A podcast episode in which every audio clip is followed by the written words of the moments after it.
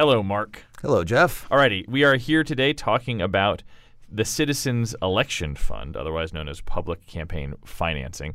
Help us, if you would, unravel it a little bit. It's been around for about 13 years. It came out in response to something, right? It did indeed. This came about in reaction to the resignation of Governor John Rowland in 2004 when he was facing the twin threats of impeachment and a federal corruption investigation.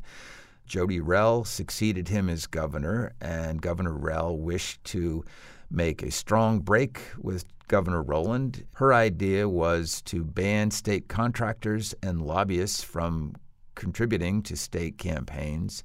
And she also proposed restricting political action committee contributions. Now, the Democrats countered and said, well, actually what we need is public financing for campaigns. And they went back and forth. Uh, and finally, there was a compromise, and they came up with the Citizens Election Program, which is not unique in the United States, but it is one of the more far reaching public financing programs. Was the goal then still to keep contractor money out of the election cycle? That was one of the goals. So at the time, you had legislators who came to Hartford uh, who were fairly beholden to lobbyists for financing, and they also were quite beholden to their leadership, mm. uh, who would help them raise money. And one of the key reforms in the Citizens Election Program is it requires you to raise money in your districts.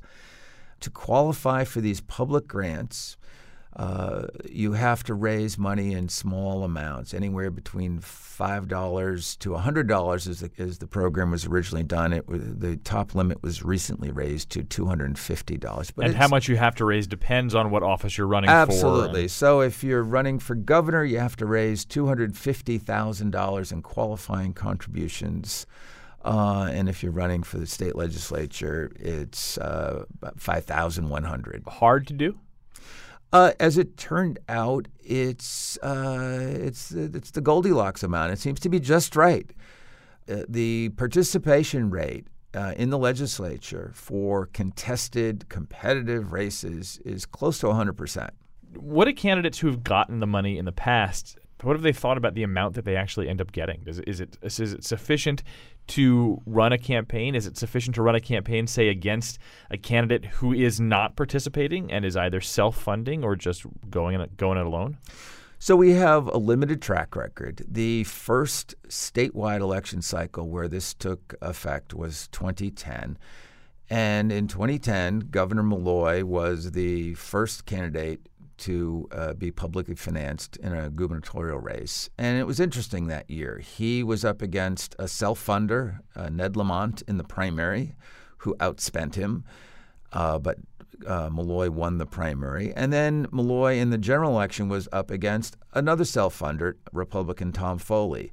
He was outspent, but he won. So I think the takeaway in those races was you don't have to have the most money, but there's there's a sweet spot of how much money you need to get your message out and to compete. Has this program, uh, all of its warts included, lived up to the ideal that legislators uh, had in mind when it was enacted?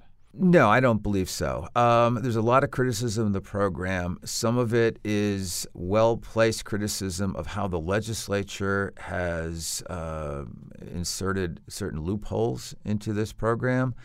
So the legislature, for fear of being swamped by outside spending, has uh, loosened what were fairly tight limits on what a candidate participating in the program could spend. The state parties, for example, can funnel a fair amount of money into these races.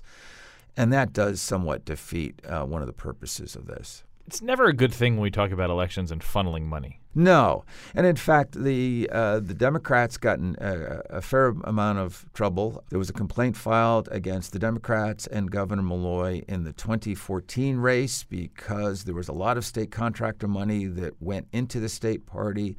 Much of it was spent in support of Governor Malloy's reelection. The uh, the result was the Democratic Party paid a record penalty of $325,000 to settle that complaint. The previous record had been 20,000, so it was it was a big deal. Alrighty, Mark Pazniokas covers politics and the state capital, eh, state capital, and all other kinds of things for the Connecticut Mirror. He's kind enough to join us for extra credit. Thanks, Mark. My pleasure.